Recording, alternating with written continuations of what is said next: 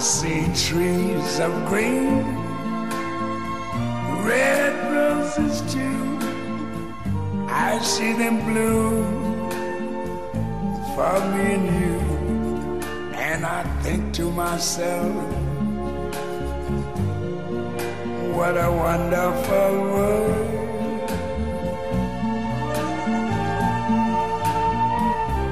Mamma, io non ci credo, non ci credo, non ci credo, non ci credo, ci credo. Oh, yeah.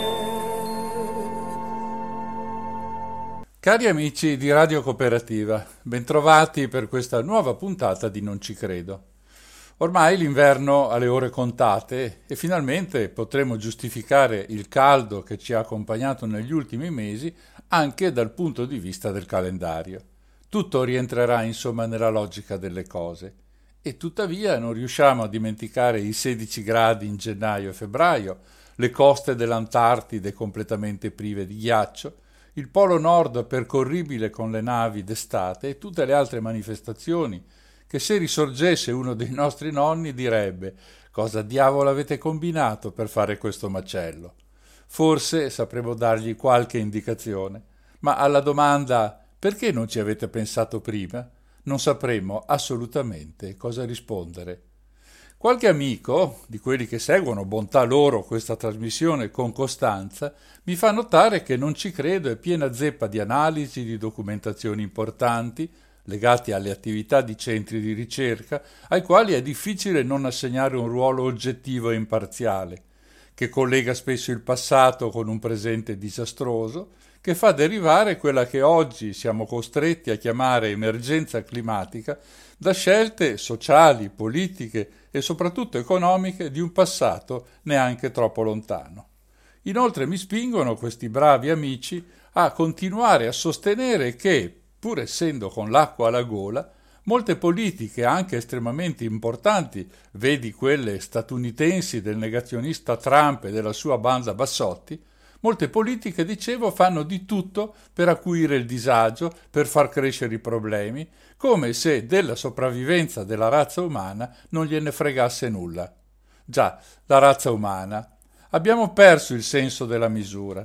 Chiudiamo stati interi per un virus influenzale che provoca qualche migliaio di morti e non facciamo nulla o quasi per milioni di morti dovuti al cambiamento del clima, alle ondate di calore, ai fenomeni idrogeologici estremi come uragani, inondazioni, smottamenti.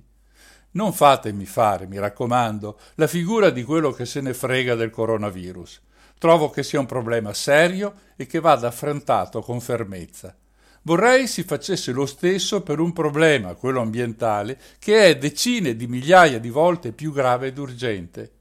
Osservo, con una punta di ironia mista a tristezza, che le osservazioni di questi giorni hanno notato una sostanziale diminuzione dell'inquinamento in Cina. In quel paese le attività dell'uomo sono state drasticamente ridotte, locomozione, produzione, impianti. E così ci viene la stravagante idea che effettivamente sì, forse le attività dell'uomo hanno a che fare con i cambiamenti del clima. Dunque i miei amici si lamentano di qualcosa che questa trasmissione ha forse e sicuramente senza volerlo trascurato, perché se è vero che molto poco si è fatto in generale, non possiamo passare sopra alle innovazioni importanti che si muovono in direzione opposta, che cioè cercano di adeguare la nostra vita, soprattutto di chi oggi è bambino e ragazzino, al nuovo clima che è già arrivato. Ho spiegato questa affermazione 2 puntate fa, analizzando un ricco dossier di Legambiente intitolato per l'appunto «Il clima è già cambiato». Adeguamento, adattamento, sono queste le parole d'ordine delle nuove strategie. Indietro non si torna a breve, intendiamoci. Quando dico a breve non mi riferisco al prossimo mese, ma a centinaia di anni. Tanti ce ne vorranno, sempre che tutto venga fatto correttamente, cosa di cui dubito fortemente, tanti ce ne vorranno per sistemare un pianeta devastato nel giro di circa un secolo da una società imbecille, arruffona, immorale, corrotta. E allora, oggi vediamo proprio questo, affrontando un argomento che finora non ha mai fatto capolino in questa trasmissione. Immagineremo un futuro così come le attuali situazioni e gli studi di importanti centri di ricerca lasciano prevedere. E cercheremo poi di analizzare quali passi l'umanità ha in mente di fare, o sta facendo, o ha già fatto, per adeguare il vivere dell'uomo alle future condizioni dell'ambiente. Per parlare di tutto questo seguirò un corposo articolo apparso nella sezione Scienze del quotidiano Repubblica il 20 febbraio 2020, quindi un articolo molto recente. Vi si parla di agricoltura e degli effetti che dovrà subire a causa dell'emergenza climatica. Come sempre inserirò in questa analisi dell'articolo alcune mie considerazioni, se le riterrò esplicative di quanto il testo dice. Ci prendiamo una breve pausa e poi cominciamo.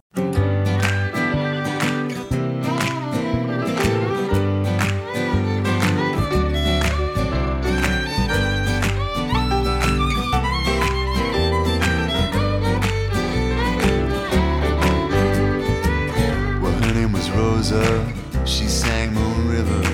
She sang it like nobody else. She stood by the microphone, but not too close. She filled up that stage all by herself. Well, outside they was towing cars, inside they were drinking. They'd all brought their scars, gonna bleed their way to fame. Well, she wore a cheap dress, she was no damsel in distress. She opened her mouth and I lost track of my name. Whoa, Sister Rosa sings so sweet and high.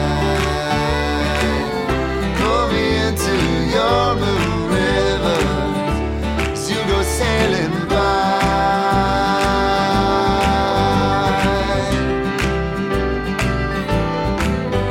Well, the devil sat next to me and he had a martini in each hand. And he was fine, but I just don't drink gin. And he poured his honey words out like water in the desert. He said, it's been way too long since I had a swim. He said, son, I don't see no ring. You can let go of your good thing. Settle the bill with your wages of sin. Don't know whether to run or hide or take this ride. I don't see no one by her side. And when that moon reel came rolling, I jumped my body in.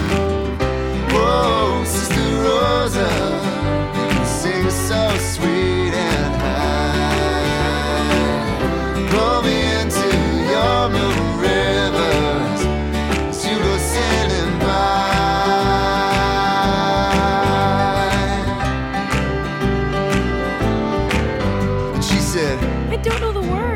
That's alright. And she said, I can't carry it too. Well, don't get uptight. And then she closed her eyes and we were all out of sight. And she sang like a whole choir of angels all through the night. Oh, Rosa, keep on singing. Ooh, yeah, yeah, ooh, yeah.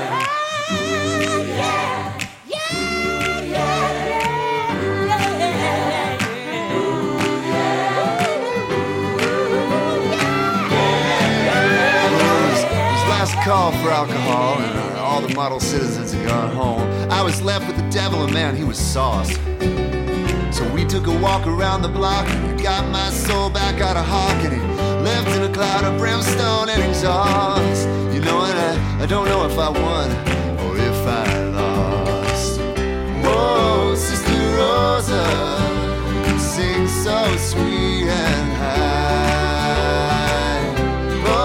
To your moon rivers as you go sailing by, sailing by, sailing by.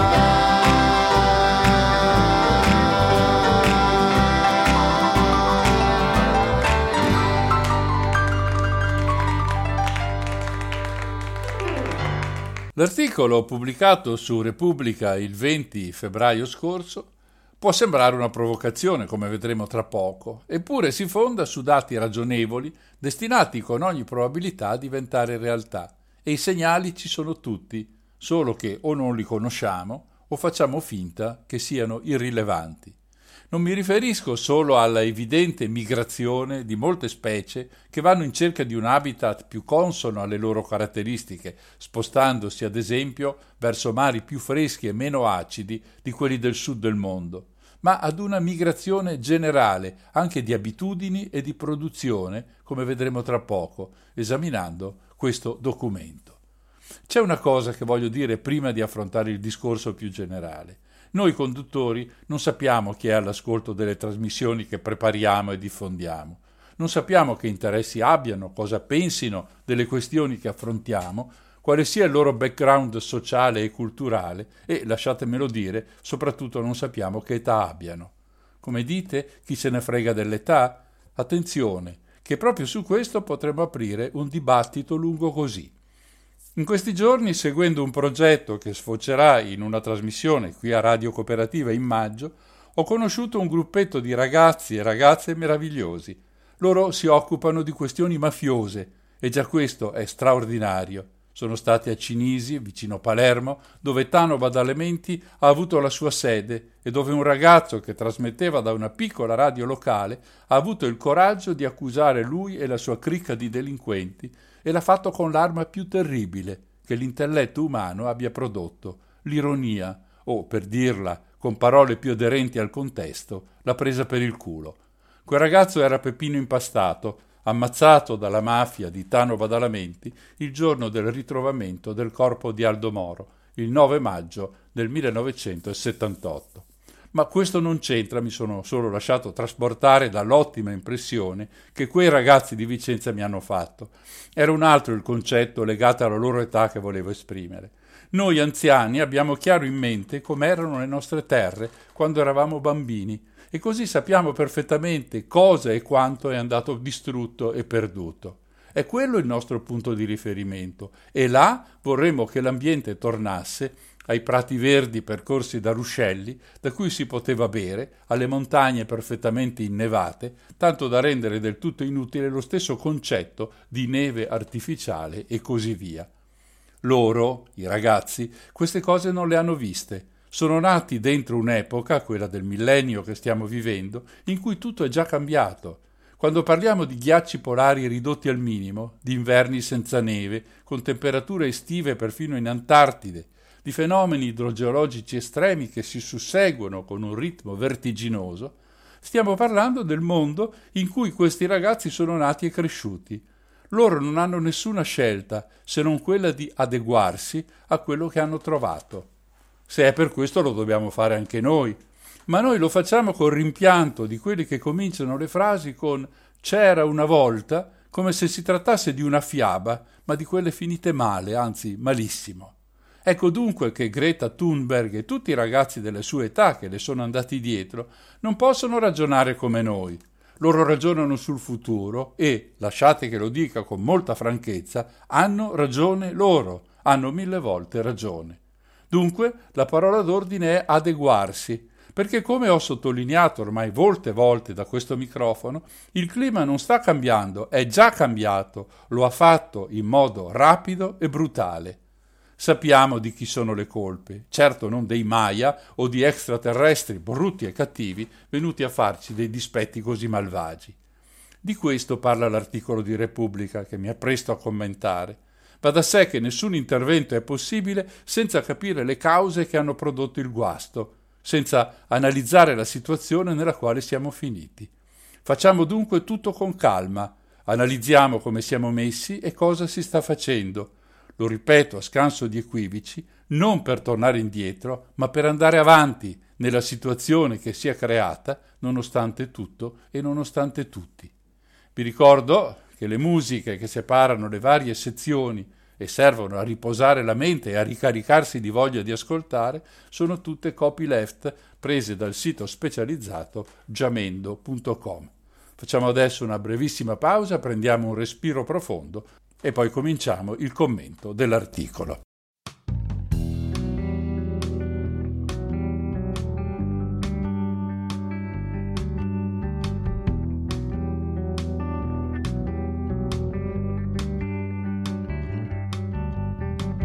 Afraid my world may be breaking into two.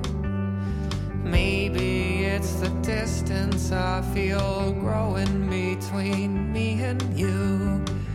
I'd hate to see it all come true. There's not a thing you'll ever need to prove to this whole world or me. You only have your life to lose. Lose it any way you choose. You need to know if you're still out there all alone. You don't have to go down that road. I can be your ticket home.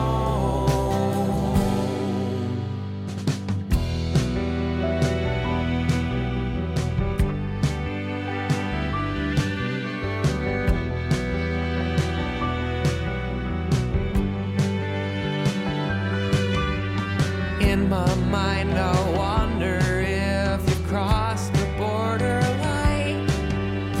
In my heart, I hope you'll follow yours and watch out for a sign. You'll see it if you give it time.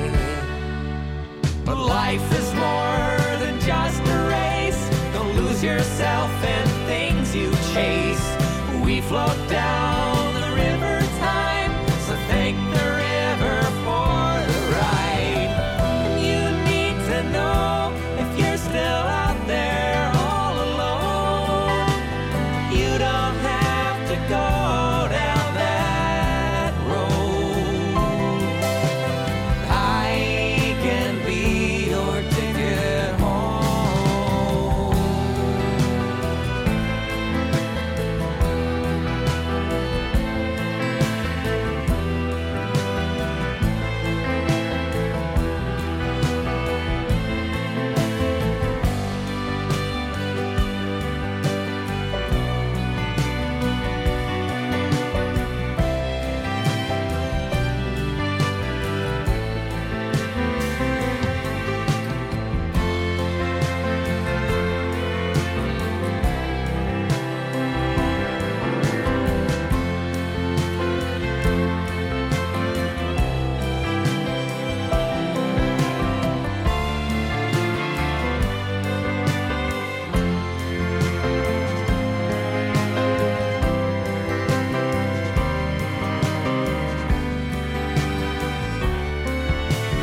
I know all these dreams have lived so long and wakened within you.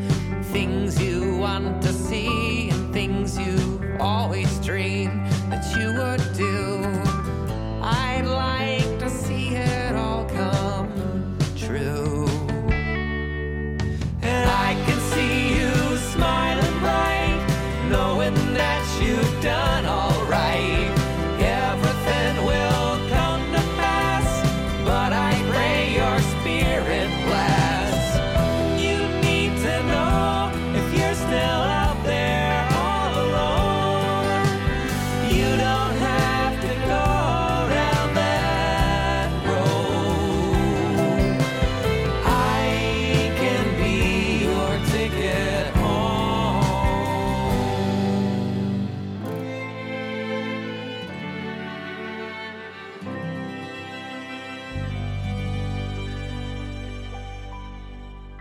Dunque l'articolo di cui sto per rendervi conto appare sul quotidiano Repubblica nell'inserto Scienze del 20 febbraio 2020.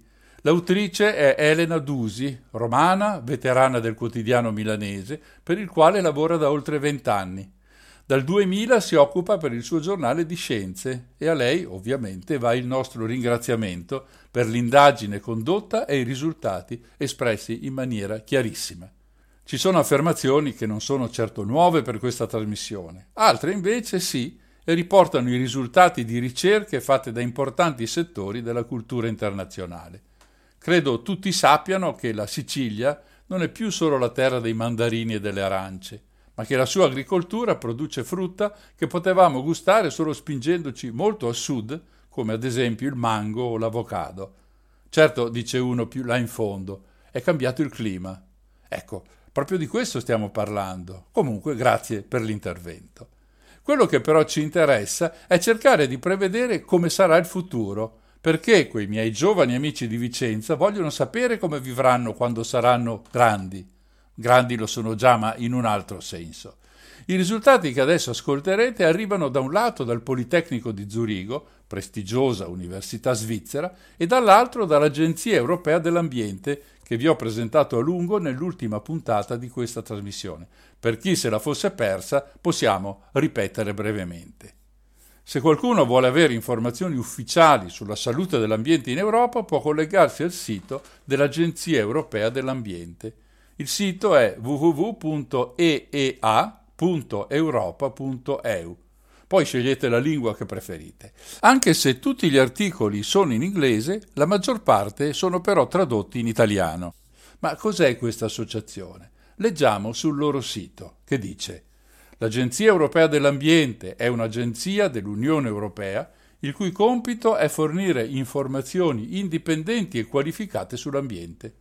L'Agenzia Europea dell'Ambiente opera con l'obiettivo di favorire lo sviluppo sostenibile e contribuire al conseguimento di miglioramenti significativi e misurabili dell'ambiente in Europa, fornendo ai responsabili delle decisioni politiche e al pubblico informazioni tempestive, mirate, pertinenti e attendibili. Mi sembra tutto molto chiaro.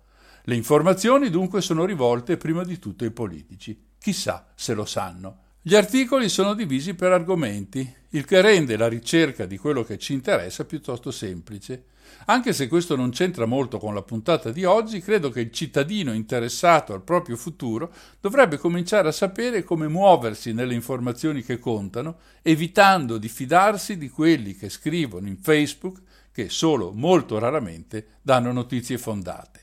Detto questo, torniamo al nostro articolo. Dunque, il Politecnico di Zurigo ci avverte che i manghi siciliani sono solo l'inizio, perché tra 50 anni lo scenario che si presenterà alla popolazione del centro Italia sarà molto simile a quello dell'attuale Tunisia. Lo ripeto ancora una volta, se qualcuno pensa che mettendo in atto gli interventi anche più severi, previsti per esempio dalla COP di Parigi del 2015, si possa tornare a condizioni accettabili in breve tempo, è meglio che si dia una svegliata. 250 anni di violenze sulla natura hanno un'inerzia spaventosa. Ce ne vorranno almeno altrettanti, con una popolazione ridotta forse alla metà dalle guerre, dalle carestie, dalla sete, e soprattutto con una popolazione molto, molto virtuosa. E chissà se basterà. Un quadro troppo truculento? Può darsi, ma questo è quello che la maggior parte delle ricerche prevedono. Non si può fare niente? Io non ho detto questo, e tra poco vedremo non solo cosa si potrà fare, ma anche cosa si sta già facendo. Certo, non si facesse nulla, come non si è fatto nulla quasi finora a livello globale. Dunque, i terreni attorno a Roma saranno tra 50 anni come quelli attorno a Tunisi oggi, caldi, circondati dal deserto, con poca acqua e coltivazioni che a stento potranno crescere. Secondo il Politecnico svizzero, se vogliamo capire come saranno i terreni nel futuro, ogni anno dobbiamo guardare 20 km più a sud per avere un confronto corretto. Il risvolto ambientale è sicuramente importante, ma c'è anche quello economico da prendere in considerazione. Secondo il rapporto 2019 dell'Agenzia Europea dell'Ambiente, le aziende agricole italiane perderanno l'80% del loro valore se non si interverrà drasticamente per adattarsi ad un mondo più caldo e soprattutto più secco. Leggendo questi rapporti a volte mi viene in mente il 2012, quando gli imbecilli di turno hanno pompato una leggenda che, dal punto di vista scientifico, ha dell'incredibile: la fine del mondo prevista, secondo questi geni, dal calendario Maya. Predizioni apocalittiche accompagnate da un notevole ritorno economico dei furbacchioni di turno in termini di trasmissioni televisive, pubblicazioni di libri, produzione di film. Purtroppo questo è un caso differente. Alla base di queste considerazioni ci sono miliardi di dati, decine di migliaia di ricerche serie. Insomma, alla base di queste predizioni ci sono delle verità scientifiche che, come diceva giustamente il nostro avo Galileo Galilei, non sono soggette all'approvazione della maggioranza. Sono vere perché lo sono. Punto. Partiamo da questa constatazione, perché sentiamo tanti discorsi su qualunque argomento, anche da persone che non ne hanno alcuna competenza, come capita in questo periodo sul coronavirus. sono quasi sempre discorsi a vanvera, prese di posizioni per sentito dire o pregiudizi, il che è ancora peggio. Ognuno ha una sua idea diversa l'una dall'altra. Nel mondo degli ultras, delle discussioni, dico sempre che se due hanno opinioni discordanti, uno dei due ha torto. Forse hanno torto tutti e due, ma è impossibile, è assolutamente impossibile, che abbiano entrambi ragione. Questo vale in modo rigoroso e assoluto in campo scientifico. Un'altra piccola pausa e poi ricominciamo.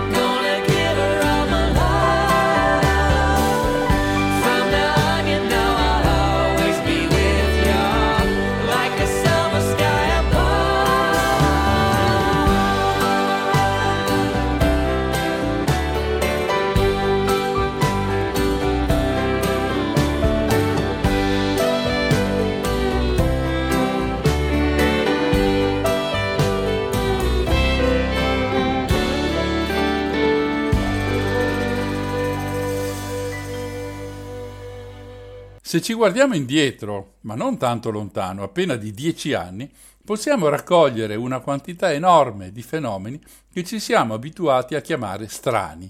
Strani almeno per le nostre abitudini e le nostre zone, ma che col passare del tempo sono diventati abitudine e routine. Mi riferisco a venti, grandinate, ondate di caldo e siccità che colpiscono in primo luogo la nostra agricoltura, il settore più esposto a questi strani scherzi meteorologici. A fare i calcoli dei danni subiti ci si è messa Coldiretti, del resto chi se non lei poteva farlo. Dunque, nell'ultimo decennio i danni da eventi meteorologici estremi sull'agricoltura sono calcolabili in 14 miliardi di euro. Anche il Ministero dell'Agricoltura ha dato i suoi numeri. Tra questi spiccano i 15 miliardi di danni dovuti esclusivamente alla cresciuta siccità che ha distrutto frutta e verdura. Il problema della siccità, come è ovvio, richiama quella dell'acqua che è necessario fornire alle piante per crescere e produrre.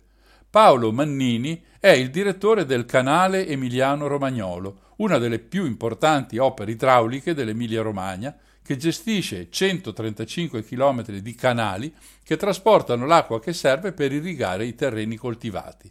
Lui dice: «Ho iniziato a lavorare 40 anni fa. Da allora l'acqua necessaria per irrigare è aumentata del 30%. I confini degli appezzamenti qui», lui si riferisce ai territori intorno a Bologna, «hanno 2000 anni, risalgono alla centuriazione romana». Ma il tempo non è passato invano. Oggi ci sono occhi diversi che scrutano i terreni coltivati. Sono quelli dei satelliti che immagazzinano dati da trasmettere a chi deve provvedere a gestire l'acqua. E Paolo continua dicendo: «I satelliti raccolgono i dati sulla presenza di acqua, sulla traspirazione delle foglie, insieme a sensori messi nei campi, alle informazioni sulla composizione del suolo, alle previsioni meteo e alle caratteristiche delle piante in coltivazione, ci danno il volume di acqua necessaria per l'irrigazione. Poi parte un segnale in forma di testo o di audio che il coltivatore può leggere direttamente sul proprio cellulare. È fantascienza? No. È solo la tecnologia avanzata che serve ad adeguare un sistema di irrigazione che non può ovviamente essere lo stesso dei tempi di Giulio Cesare. A noi adulti, dico, sembra qualcosa di straordinario. Forse ai nostri giovani amici nati in questo millennio sembra solo qualcosa di normale, di adeguato ai tempi che stiamo vivendo. Le domande a questo punto si affollano nelle nostre menti. Questo sistema funziona? È utile? Da quanti contadini viene utilizzato? Può battere l'emergenza climatica? Il sistema che organizza tutto questo si chiama Irriframe, è gestito dall'Associazione dei Consorzi di Bonifica e Irrigazione e fa risparmiare il 25% di acqua. È sempre Paolo Mannini a raccontare le cose, dice: «La prima versione è nata nel 1984 e gli avvisi comparivano in televisione su una pagina di Televideo. Ecco, oggi invece basta registrare i dati della propria azienda, il tipo di coltura, eventualmente integrare con le riprese dei droni, che oggi non fanno più notizia, e si accede al servizio, un servizio gratuito, non c'è niente da pagare. Il coltivatore non deve fare altro che aspettare il messaggio sul proprio telefonino e quando legge, per esempio, il tal albero deve essere irrigato oggi per 3 ore, ecco che sa con assoluta precisione cosa deve fare. Il servizio non esiste però solo in Emilia-Romagna, sono ben 16 le regioni dove è possibile iscriversi e ad oggi si contano circa 50.000 iscritti.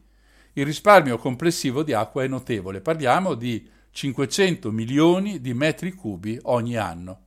Ecco, questo è un sistema per adattarsi ad un'Italia più povera di acqua, nella quale la siccità e la desertificazione avanzano anno dopo anno e nel futuro lo scenario, come abbiamo già detto, sarà ancora peggiore. Non si tratta di rivolgersi a colture diverse, ma riuscire a farlo impiegando meno risorse. Certo, chiunque di noi abbia mai coltivato una qualunque pianta, dal ciliegio in giardino al semplice potos in appartamento, sa che piante diverse hanno esigenze diverse e lo stesso ovviamente vale per l'agricoltura. Per questo è sorto l'Acqua Campus di Budrio, vicino a Bologna, un centro di ricerca gestito dal Canale Emiliano Romagnolo. Qui si studia la situazione delle varie coltivazioni. È sempre Paolo Mannini a guidarci anche in questo caso e dice: «Ci visitano coltivatori che vogliono rinnovare i loro impianti o scienziati di paesi con problemi simili ai nostri, da Israele all'Australia». Poi aggiunge, riferendosi all'inverno appena trascorso, così eccezionalmente caldo e asciutto: «A Bologna a febbraio di solito abbiamo la neve, quest'anno siamo già costretti ad irrigare». In effetti, dopo un novembre con moltissima pioggia, se n'è aspettata fino a marzo invano. Se consideriamo il sud del nostro paese, la situazione è ancora peggiore. Sicilia, Basilicata, Puglia sono in sofferenza, con l'acqua negli invasi che è la metà rispetto ad un anno fa. l'Umbria ha avuto un gennaio con addirittura il 75% di piogge in meno rispetto a 12 mesi fa. Le piante non leggono i libri e non sono in grado di capire che si tratta di un trucco. La temperatura è alta? Noi germogliamo. Prendere gennaio e febbraio per la primavera significa andare incontro a grandi rischi. Infatti la vitalità della pianta si esprime succhiando acqua dal terreno per mettere in circolo la linfa. Basta una gelata, certo non improbabile nel mese di marzo, e i germogli vanno a farsi benedire. Non sono cose nuove. 2 anni fa il 15% del raccolto di frutta è stato perduto proprio per questo motivo. Noi continuiamo a mangiare frutta, ma ci lamentiamo che costa un patrimonio. C'è una spiegazione? Lo sapremo dopo una pausa musicale.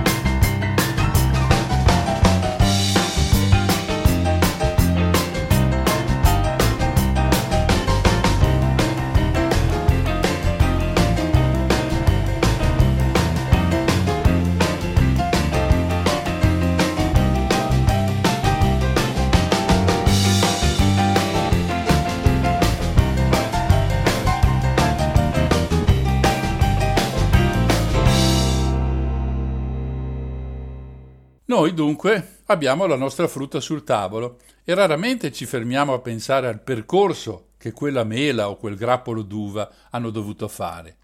Come dice l'articolo, si è trattato di uno slalom tra 1668 eventi estremi. Tanti sono stati quelli registrati dal database europeo dei gravi fenomeni meteo per il 2019. I motivi c'entrano, e come ancora una volta, i cambiamenti climatici. Nel 2009, riporta la stessa associazione, gli eventi dannosi sono stati solo 258, 6 volte di meno. L'aumento di temperatura dell'atmosfera ha accelerato quei fenomeni, portando ad averne 4,5 ogni giorno, in media naturalmente, piovuti sulla testa dei nostri coltivatori. Nel 2019 abbiamo avuto in Italia 511 grandinate e 212 tornado. A proposito degli avocado siciliani, quelle coltivazioni sono andate distrutte già 2 volte, nel 2014 e nel 2018. Cosa si può fare in queste condizioni? La strada più semplice è quella di stipulare un'assicurazione contro gli eventi naturali. Nell'anno appena trascorso, il valore protetto è salito a 8 miliardi di euro, nonostante il fatto che le aziende assicurate siano solo l'8% del totale. Ma la situazione è così drammatica che l'Unione Europea sta pensando, anche se per il momento è soltanto una proposta, di rendere obbligatoria una polizza di questo tipo. Le alternative, coi tempi che corrono, non sono allegre. L'agricoltura italiana, che rimane pur sempre prima in Europa per valore, circa 32 miliardi di euro nel 2019, è condotta da una categoria, quella dei contadini, con un reddito medio tra i più bassi in Italia. Oltre a tutto questo c'è anche da tenere presente una trasformazione sociale che certo non giova all'agricoltura nel nostro paese. Se si leggono i dati dell'Istat, si scopre che nell'arco di una generazione il 28% dei campi sono stati abbandonati dai coltivatori e sono stati trasformati in cemento. L'Agenzia Europea dell'Ambiente rincara la dose, sostenendo nel suo rapporto del 2019 che i terreni agricoli potrebbero svalutarsi da qui al 2100 fino all'80%, mettendo la parola fine alle colture nel Sud Europa. Chi se ne avvantaggia? Ad avvantaggiarsene sarebbero allora gli agricoltori nord europei. Già oggi la vite è molto diffusa in paesi considerati strani per questo fino a qualche tempo fa, la Danimarca, la Gran Bretagna, perfino la Scandinavia. E suona piuttosto curiosa una frase del tipo «ho portato un eccezionale vino norvegese», aggettivi che fino a ieri si abbinavano meglio al salmone affumicato. Del resto, il troppo caldo nel Sud Europa porterà anche a queste conseguenze, mentre più caldo al nord favorirà una stagione produttiva più lunga. Lo stesso discorso si può fare per l'ulivo, che finora è stato regno incontrastato dei paesi mediterranei, Italia e Spagna in testa. Detto tutto questo, veniamo alle conclusioni. Redditi in discesa e richiesta d'acqua in salita sono le prime considerazioni che vengono fatte, ma c'è dell'altro. Se manca il freddo d'inverno, molti insetti si godranno il calduccio e aumenteranno le infezioni, come quelle da xylella o da mosca dell'ulivo, come riporta sempre l'Agenzia Europea dell'Ambiente. Come ho detto altre volte, abbiamo passato un inverno tra i più caldi di sempre. Dicembre è stato il secondo dal 1800 ad oggi, con temperature di 2 gradi sopra le medie stagionali. Questa situazione ha favorito ad esempio la cimice asiatica, devastante per i campi, che nel 2019 ha causato 740 milioni di danni, secondo la stima di Coldiretti. Ecco perché, in una situazione come questa, ogni goccia d'acqua diventa preziosa. Così anche il tipo di irrigazione diventa essenziale. Spruzzarla dall'alto significa perderne almeno il 75% e, bagnando le foglie, si crea un habitat adatto ai parassiti. Meglio usare i tubi a goccia, sistema che riduce l'acqua perduta a meno del 20%. Su questo tema, ancora la nostra guida Paolo Mannini ci spiega. Il sistema più efficiente è quello del tubo gocciolante interrato a 30-40 cm di profondità, che eroga piccolissime quantità proprio vicino alle radici. Per ridurre l'impatto ambientale si stanno studiando tubi biodegradabili, così da non riempire anche i campi di plastica. Ecco, fin qui è l'articolo di Elena Dusi, non proprio tranquillizzante devo dire, ma preciso e ricco di informazioni interessanti. C'è un'ultima osservazione da fare, che riguarda gli effetti dei cambiamenti climatici sulle piante in genere. Vediamo di riassumere. Il maggior caldo favorisce la proliferazione degli insetti dannosi e dei patogeni. I nubifragi, così cresciuti di numero, saturano il terreno d'acqua, togliendo spazio all'aria e soffocando di fatto le radici. La grandine, abbiamo visto prima quanta ce n'è stata l'anno scorso, provoca danni irreparabili a coltivazioni e frutteti. La vendemmia dell'uva è ormai anticipata di almeno una settimana rispetto all'inizio del millennio. Questo impedisce al chicco maturo di raggiungere un grado zuccherino alto. La sofferenza delle radici sta nel fatto che con la siccità non viene assorbita una quantità sufficiente di acqua. Anche le foglie soffrono il troppo caldo, aumenta infatti la traspirazione e quindi la perdita di acqua.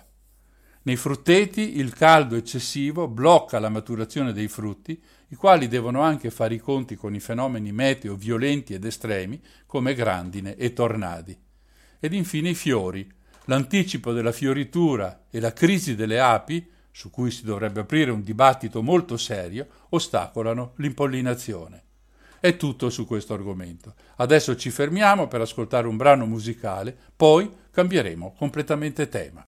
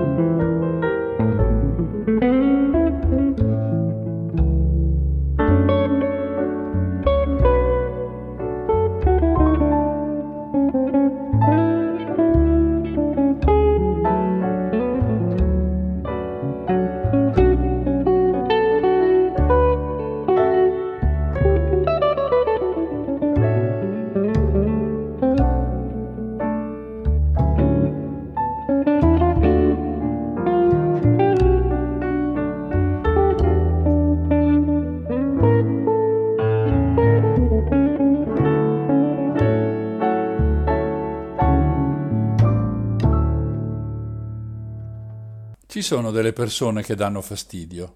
Sono quelle che ti si siedono vicino durante la proiezione di un film e lo commentano. Sono quelle che alle 2 di notte lasciano la televisione accesa a tutto volume. Sono quelle che sanno tutto loro e gli altri sono solo dei poveracci che non capiscono niente.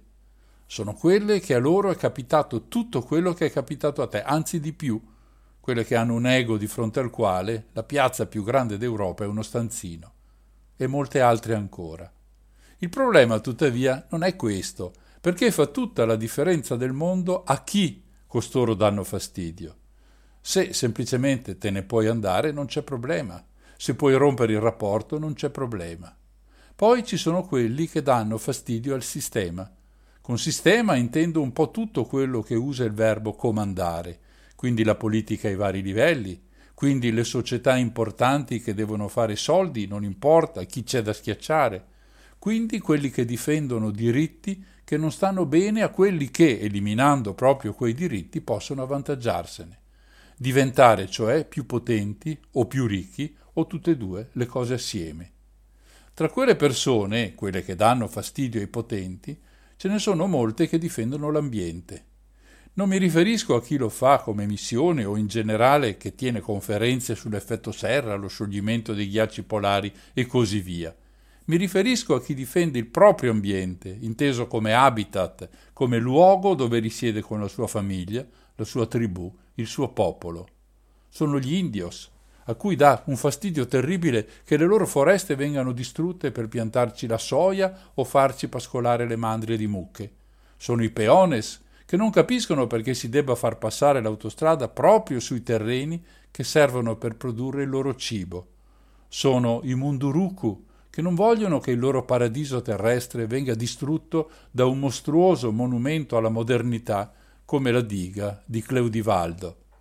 Come finiscono queste storie? Non finiscono mai bene per i ragazzi, gli uomini e le donne che fronteggiano il progresso che avanza. Il progresso è portato là usando i bulldozer delle grandi multinazionali, quelle dell'energia, dei mangimi, dell'acqua privata, della carne in scatola. Spesso le storie finiscono male, molto male, perché ci scappa il morto e quasi sempre il morto è ammazzato, ucciso dagli interessi e dall'ignoranza. Pochi giorni fa, il 24 febbraio, l'ultimo fatto di sangue avviene in Costa Rica, considerato un paese modello, senza esercito, con leggi di tutela ambientale straordinari. Eppure si chiamava Jerry Rivera, freddato ad alcuni colpi di pistola, dopo essere stato bastonato e lapidato da un gruppo di assassini. Secondo le testimonianze, che non possiamo però controllare, un gruppo di poliziotti avrebbe assistito alla scena senza intervenire. Lo riferisce il Guardian, giornale inglese che spesso si occupa di questioni che con l'ambiente e la sua tutela hanno a che fare. Perché Rivera è stato ucciso? Per il solito motivo, difendeva la sua terra, la piana di Terrassa, percorsa da un grande fiume sul quale la solita azienda, supportata dalle autorità locali, ha deciso di costruire una diga. Per questi lavori servono 6.000 ettari e lo spostamento di 1.100 persone, le famiglie che Rivera rappresentava. Di uomini e donne coraggiosi come Rivera ce ne sono un sacco. La lotta, laggiù nelle foreste e tra gli autoctoni, non è certo come scrivere su un blog o raccontare in una piccola radio questi fatti orribili. Noi al massimo rischiamo di essere estromessi, di non poterlo più fare, anche se i giornalisti russi potrebbero obiettare non poco su questo punto. Loro rischiano di morire. Come dite che è solo un caso e non bisogna generalizzare? Provate a seguirmi e lo vedremo. È un caso che si sia cercato di uccidere a colpi di pistola il 29enne Minor Ortiz Delgado, difensore di una popolazione indigena di 10.000 anime, i bribri, che vivono di agricoltura, caccia e pesca nelle loro foreste? E che dire di Raúl Hernández e Homero Gómez, assassinati in Messico per aver difeso delle farfalle? Proteggevano il loro santuario El Rosario, un'area dove migrano ogni anno in autunno milioni di farfalle monarca provenienti dal Nord America. Poi, alla fine dell'inverno, ripartono. Il santuario è in una zona favorevole per queste farfalle, che, da specie in via di estinzione, si stanno piano piano riprendendo e aumentando di numero. Che fastidio può dare un'area destinata ad uno scopo così leggiadro? La minaccia esterna è quella di una specie di consorzio di banditi che hanno bisogno di spazio e terreno dove coltivare ben altro che l'amore per la natura. Si parla con insistenza di enormi piantagioni di marijuana che sostituiscono gli alberi della foresta. Le cose stanno così e noi veniamo a sapere solo qualche volta che un ambientalista è stato ucciso o è stata uccisa. I loro nomi sono del tutto sconosciuti, tranne in pochissimi casi, come quello di Berta Cáceres, che ha scatenato indignazione perfino nell'Europa che se ne frega di quanto accade nelle lontane zone del terzo mondo. La scorsa estate la rivista forse più conosciuta al mondo che si occupa di ambientalismo, Nature, ha cercato di fare il punto della situazione e ha contato i morti assassinati perché difendono l'ambiente. Negli ultimi 15 anni il bilancio è spaventoso: 1613 vite perdute in 20 paesi diversi tra il 2002 e il 2018. Delitti avvenuti là dove più alto è il tasso di corruzione e illegalità e per contro più basso il rispetto dei diritti fondamentali dell'uomo, figuriamoci di quelli dell'ambiente. Ogni anno la vita di centinaia di persone svanisce o viene messa in grave pericolo solo per il loro amore verso la natura e per aver capito che continuare a violentare l'ambiente è un pazzesco modo di finire anche le nostre vite. L'organizzazione non governativa Global Witness ne ha contati 207 nel 2017 e 164 l'anno successivo. È sicuramente duro leggere queste cose, ma per fortuna c'è un movimento ecologista globale che combatte in prima linea. Sono donne e uomini coraggiosi, sfidano il potere per proteggere la terra in cui sono nati, angoli di mondo bellissimi e fragili, animali a rischio di estinzione, fiumi, foreste, campi che fanno gola ad affaristi senza scrupoli. Meriterebbero tutti di essere nominati ed elogiati. Lo faccio per alcuni di loro. Ricordo Salomè, che in Ecuador difende la foresta amazzonica e il diritto delle donne a vivere libere dal pericolo delle violenze sessuali, molto spesso domestiche. Ricordo Marivic Danian nelle Filippine, che difende un'isola dalle piantagioni intensive di caffè. Candy Mossé, nel Nord Dakota, tutela gli indigeni dai cambiamenti climatici e dalle ingiustizie ambientali nella civilissima patria della libertà, ma solo della propria. Tugba Günal e Biran Erkutlu sono una coppia turca che vive presso una sorgente che il governo del despota Erdogan voleva usare per una centrale idroelettrica. La battaglia, una volta tanto, è finita a favore dell'ambiente e quella sorgente oggi è dichiarata area da tutelare. Isela González Díaz è un'infermiera messicana diventata attivista. Non difende l'ambiente in qualche foresta incontaminata, ma dall'ufficio di Alianza Sierra Madre, l'associazione che ha fondato per dare assistenza giuridica ai territori minacciati dalle coltivazioni intensive nel Messico del Nord. La sua attività non piace ai potenti locali, vive sotto scorta. Ho subito più intimidazioni da uomini in giacca e cravatta che dai criminali. Do fastidio, dice. Non sono un indigena, non difendo la terra in cui vivo, lo faccio perché è la cosa giusta. Potremmo continuare a lungo, ma quest'ultima frase chiude bene il discorso, perché dietro la tutela del bene comune non deve esserci necessariamente qualcosa di personale da difendere. Lo si fa, come dice giustamente Isela, semplicemente perché è giusto farlo.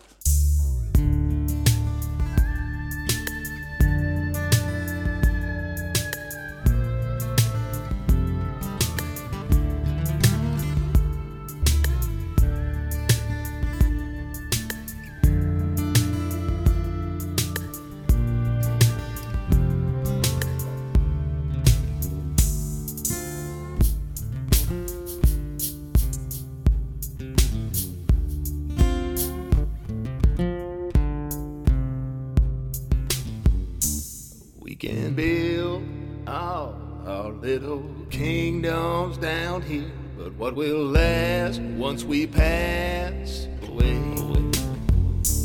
We can build a house in the city, decorated with our hands.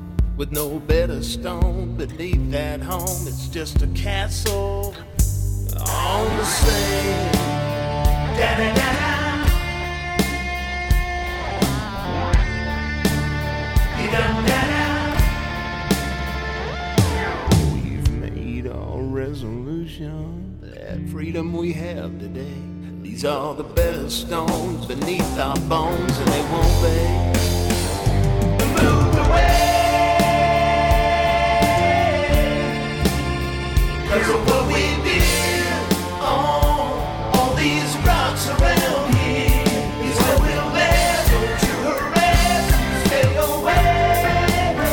Don't you come and build on your little kingdom round here.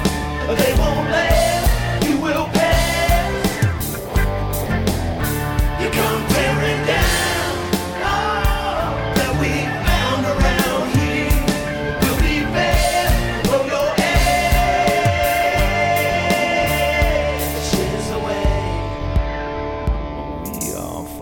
Sons and soldiers, we live in peace and harmony. If you live to die, the evil means we're obliged to help you. Cast it on your grave. You don't die, no. Don't you come and build your little kingdom round here. You won't last, it will pass. You come and tear it down.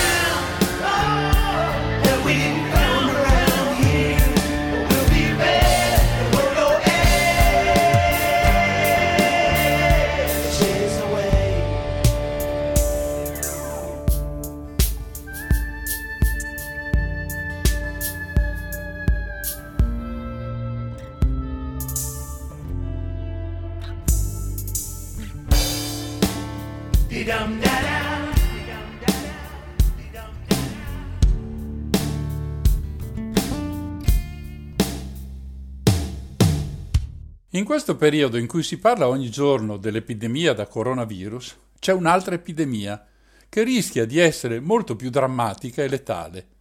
Mi riferisco all'invasione delle locuste in Africa e in Asia.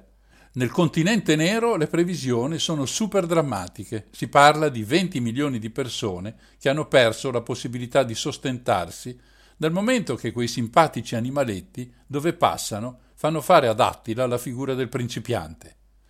In questa trasmissione non facciamo dell'onniscienza. Io non sono un agronomo e neppure un esperto di anatre, per cui non ho idea se i 100.000 volatili saranno in grado di vincere una battaglia che si presenta molto ardua, dal momento che gli insetti arrivano in stormi di miliardi e miliardi di esemplari. Dunque, non è di questo che voglio parlare questa sera, ma del fatto che qualcuno ha sostenuto che i cambiamenti climatici avrebbero giocato un ruolo importante in questa disgrazia mondiale. Per capirci qualcosa, come sempre, ci affidiamo ad un documento che abbia la fiducia degli ascoltatori, oltre che ovviamente la mia.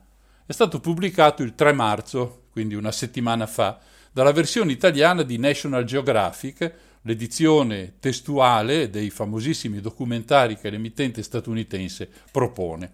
Il pezzo riferisce quanto accade in Africa, ma credo sia semplice trasferire il tutto anche all'Asia. Dunque, l'invasione in Africa orientale ha assunto dimensioni bibliche, ricordando le famose piaghe d'Egitto, una cosa che non si era mai vista prima. Le locuste che si stanno mangiando ogni foglia, ogni arbusto che trovano per strada, sono quelle del deserto. Ma il nome non deve ingannare, perché prosperano proprio nei periodi di forti piogge, quando le piante germogliano e fioriscono, offrendo così cibo prezioso in un mondo così arido come quello africano. Queste piogge non sono, se mi passate l'aggettivo, normali. All'origine dell'invasione, infatti, secondo gli esperti, c'è il prolungato periodo di piogge eccezionali, compresi diversi cicloni abbastanza rari in quelle regioni. Le anomalie meteorologiche sono durate parecchio, circa 18 mesi, e sono state causate dall'inconsueta temperatura dell'Oceano Indiano. Le differenze di temperatura tra oceano e terraferma gestiscono correnti d'aria che trasportano umidità e acqua e fanno piovere o meno a seconda dei casi.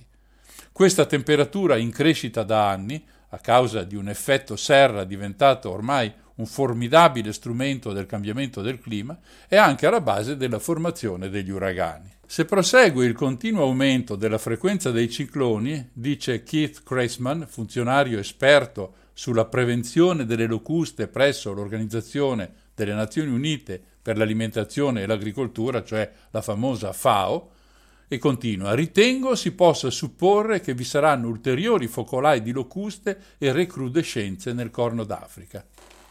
E allora ci si chiede quale sia l'origine di tutto questo.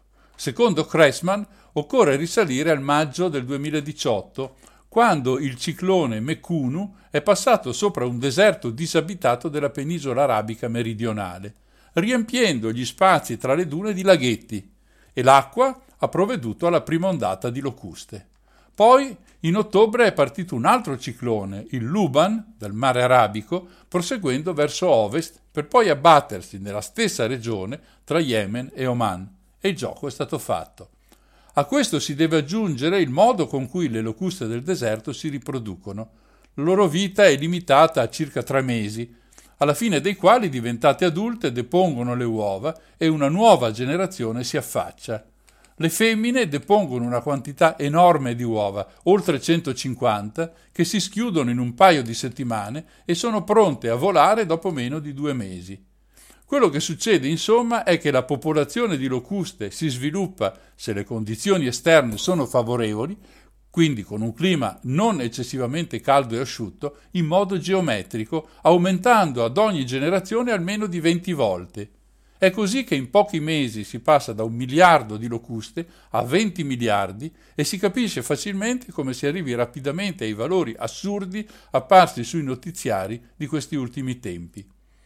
I 2 cicloni di cui parla Cressman in soli 9 mesi hanno permesso alle locuste di aumentare di numero circa 8.000 volte.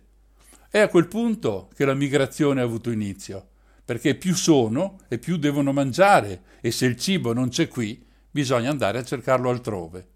Nell'estate del 2019 gli sciami hanno sorvolato il Mar Rosso, hanno raggiunto l'Etiopia e la Somalia, dove si sono ulteriormente riprodotte nei mesi successivi. Questo sarebbe stato il picco di crescita, ma nell'autunno l'Africa orientale è stata colpita da piogge insolitamente diffuse ed intense, culminato in un ciclone molto raro sulla Somalia a dicembre. E questo ha dato un ulteriore e definitivo impulso alla crescita degli insetti. E sono arrivate nelle nuove aree, dal Kenya all'Eritrea, dalla Tanzania all'Uganda. Secondo Cressman, tuttavia, è possibile che il peggio non sia ancora arrivato. Infatti, in questo periodo si semina in tutte quelle regioni che attendono la stagione delle piogge, piogge che da un lato permettono lo sviluppo delle colture, ma dall'altro hanno un effetto di moltiplicazione degli insetti. Le previsioni sono che, se le cose andranno come ci si attende, potrebbe esserci una moltiplicazione per un fattore 400. Oggi gli sciami sono costituiti da 100 o forse 200 miliardi di locuste. Se moltiplicate per 400 arriviamo a numeri davvero spaventosi. Questa è, in sintesi, la storia che nasce dunque dalla presenza di quei 2 cicloni, il Mekunu e il Luban, avvenuti nel 2018. Abbiamo detto che si è trattato di cicloni insoliti, non lo dice uno qualsiasi, lo afferma in un rapporto niente meno che la NASA, l'ente spaziale americano, che ricorda come la penisola arabica sia stata molti anni senza aver mai visto un ciclone anche piccolino. Mentre il 2018 è stato un anno abbastanza tempestoso, il 2019 è stato estremo per via del comportamento dell'Oceano Indiano che ha registrato molti record, tra i quali quello dei giorni di durata degli uragani. Curiosamente questa attività così intensa è la stessa che ha causato una forte siccità in Australia, dove si sono sviluppati gli incendi di cui tutti i mezzi di informazione hanno dato testimonianza nel gennaio scorso. Se queste sono le cause, credo sia chiaro che i cambiamenti climatici non faranno che aumentare le condizioni estreme dell'oceano e quindi le probabilità di ulteriori disastrosi avvenimenti come quelli cui abbiamo accennato. Ci sono altri segnali preoccupanti sui quali gli scienziati stanno indagando, ma al momento non ci sono ancora risposte definitive, per cui noi aspettiamo che queste risposte arrivino. Certo, per uccidere gli insetti si possono usare degli antiparassitari, ma questi sarebbero dannosi anche per gli animali e le coltivazioni. Allora usiamo degli antiparassitari biologici che esistono, ma purtroppo sono molto costosi, troppo costosi per i paesi coinvolti da questa strage. L'articolo si chiude con le seguenti frasi. Mentre gli scienziati continuano ad indagare in che direzione si diriga il clima dell'Africa orientale, le organizzazioni umanitarie si danno da fare per evitare che la crisi delle locuste peggiori. Nel mese di gennaio 2020 la FAO ha invitato la comunità internazionale a stanziare $76 milioni per portare avanti le operazioni di disinfestazione e proteggere agricoltori e pastori dei 5 paesi colpiti dalle locuste. Cressman spera che il denaro arrivi, ma è preoccupato per i tempi. Dato che gli insetti continuano a moltiplicarsi, il bisogno di aiuti potrebbe aumentare notevolmente, soprattutto se non saranno attuate misure di controllo più aggressive. In sostanza, il tempo è un formidabile nemico della collettività e, come sappiamo, la politica internazionale non è proprio famosa per fare le cose per bene e per farle in fretta.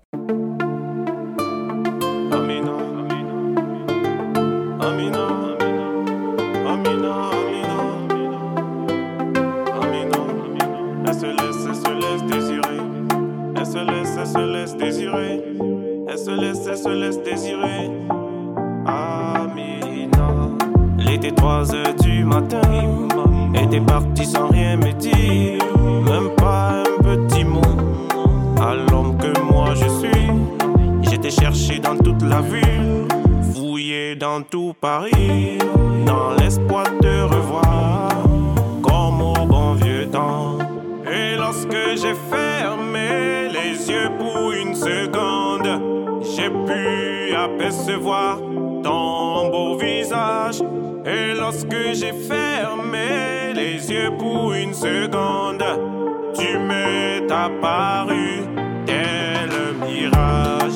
Amina, Amina, laisse-moi toucher ton visage comme si c'était la dernière fois que je le vois. Amina, Amina, laisse-moi partager ta vie.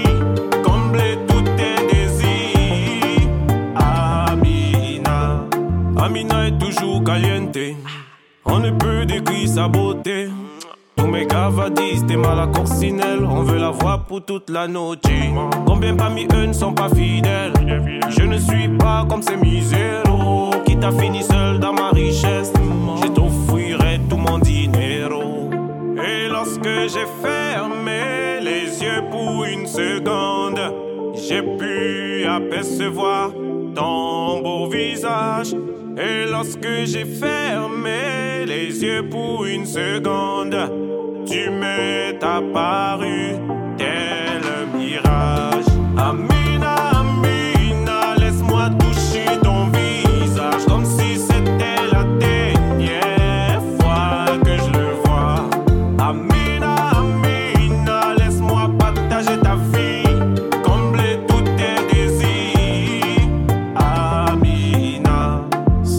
Seulement à quel point je t'aimais.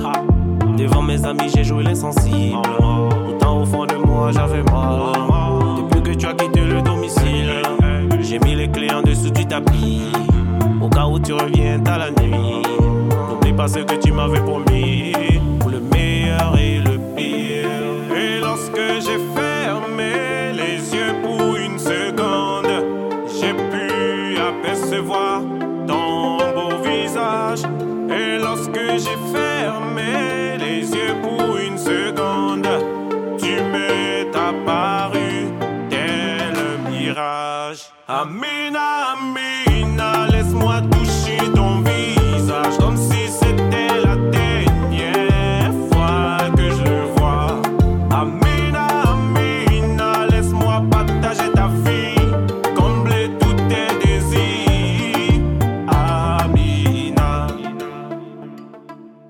Per chiudere questa puntata di Non ci credo, torniamo a parlare delle temperature elevate di questo inverno. Lo facciamo ripercorrendo alcune conseguenze che forse non sono così conosciute e quindi meritano di essere sottolineate. Cominciamo con le api. Il riferimento è ad un articolo pubblicato tra gli altri dal Corriere della Sera il 18 febbraio scorso. Le temperature fuori norma e le moltissime giornate di sole del mese di febbraio hanno risvegliato in anticipo di almeno 30 giorni 50 miliardi di api sul nostro territorio, ingannate, come del resto le piante, da una finta primavera. Ora, noi comuni mortali sappiamo due cose sulle api. La prima, che senza di loro la vita su questo pianeta sarebbe quantomeno difficile, perché bisognerebbe istruire qualcun altro nella operazione di impollinazione delle piante. La seconda, che le api stanno morendo a causa dell'inquinamento e che quindi più ce n'è e meglio è. Coldiretti, tuttavia, ci mette in guardia da questo risveglio precoce e dice: le temperature sopra i 15 gradi, si riferisce al periodo invernale, hanno fatto uscire le api dal 1,5 milioni di alveari presenti in Italia. Hanno subito ricominciato il loro prezioso lavoro di bottinatura e di impollinazione, ma ora il rischio è che periodi di freddo possano far gelare i fiori e anche far morire parte delle api dopo una delle peggiori annate per la produzione di miele in Italia. Coldiretti porta esempi concreti riferiti alle varie regioni: le mimose fiorite in anticipo in Liguria, i mandorli in Sicilia e Sardegna. Lì iniziano a sbocciare le piante da frutto e anche gli albicocchi in Emilia e Puglia hanno già le gemme. Per non parlare delle erbe romane e delle fragole che da qualche settimana, ricordo che l'articolo è del 18 febbraio, sono sulle nostre tavole.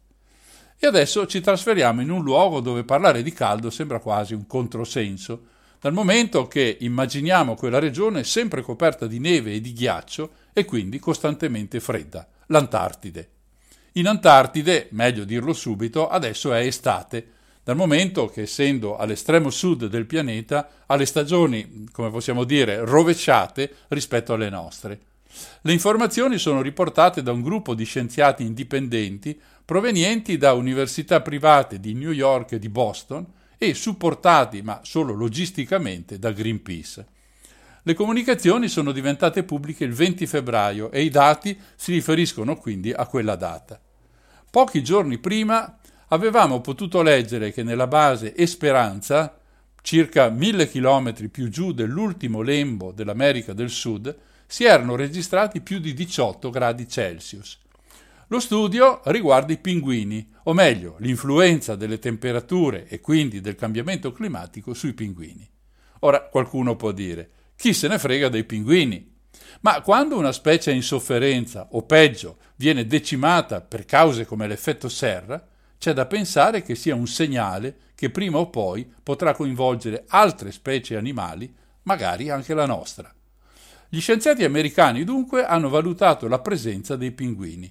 Dall'ultima rilevazione effettuata nel 1971 c'è stato un calo del 60%, da oltre 120.000 coppie riproduttive alle 53.000 attuali.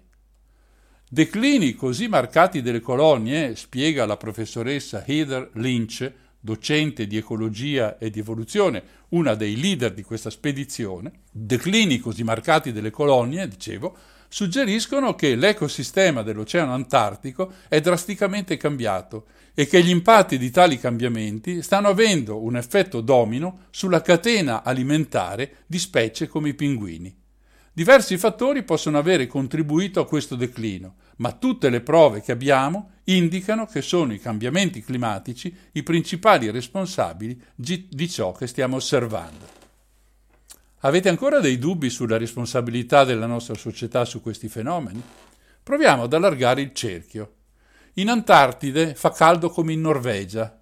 Sulle Alpi sbocciano le primule. Il primato assoluto al Polo Sud è stato registrato con 20,75 gradi alle 13 ora locale del 9 febbraio alla base argentina a Marambio sull'isola Seymour di fronte alla penisola antartica. Il continente più meridionale è tra le zone che stanno subendo i maggiori sconvolgimenti dovuti ai cambiamenti climatici. Il Polo Sud sta vivendo l'estate australe più calda di sempre. Dopo 2 anni e mezzo alla deriva, l'iceberg gigante A68, che è grande come la Liguria, sta lasciando i limiti del mare ghiacciato. Pochi giorni fa si è staccato un altro grosso iceberg di oltre 310 km quadrati dal ghiacciaio di Pine Island, uno dei due tenuti sotto controllo dagli scienziati per l'accelerazione della fase di scioglimento, che potrebbe provocare l'innalzamento dei mari di diversi metri. In Norvegia, il 2 gennaio, nella località di Sunndalsløra, si sono raggiunti 19 gradi, superando il record per la temperatura norvegese di gennaio. Per gli esperti meteo locali, l'inverno in Norvegia si sta accorciando di 14-30 giorni. A metà gennaio è nevicato sui monti Madian, in Arabia Saudita. L'altro giorno Baghdad si è svegliata sotto la neve, seconda volta in 112 anni, la prima è stata nel 2008. Lo scorso gennaio è stato il gennaio più caldo mai registrato in Europa, con temperature di 3,1 gradi sopra la media di riferimento, cioè dei valori misurati tra il 1981 e il 2010, con punte addirittura di 6 gradi sopra la media. In Russia ritengono che quest'anno l'inverno non ci sia mai stato. Io credo sia sufficiente. Sono solo segnali casuali? Io non credo. Non credo mai alle coincidenze, ma solo alla relazione causa-effetto. E questi sono effetti giganteschi di una causa molto chiara. Il clima è cambiato e noi dobbiamo adeguarci.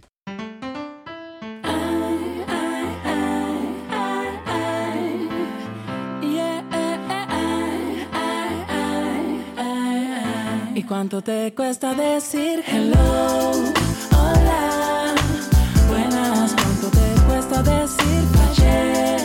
Sorry, lo siento. Es que eres sola tú y tu ser. No tenemos nada que ver, solo dime come back. Vuelve, te quiero. Solo dime come back. Vuelve, te quiero. Oh, oh. Me di cuenta una mañana que tu amor no merecía mi calor.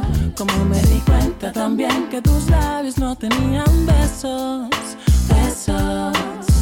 Me di cuenta que una relación no es solo de uno sino de dos. Con esos besos super express y chao, bye, bye, te veré tal vez. Y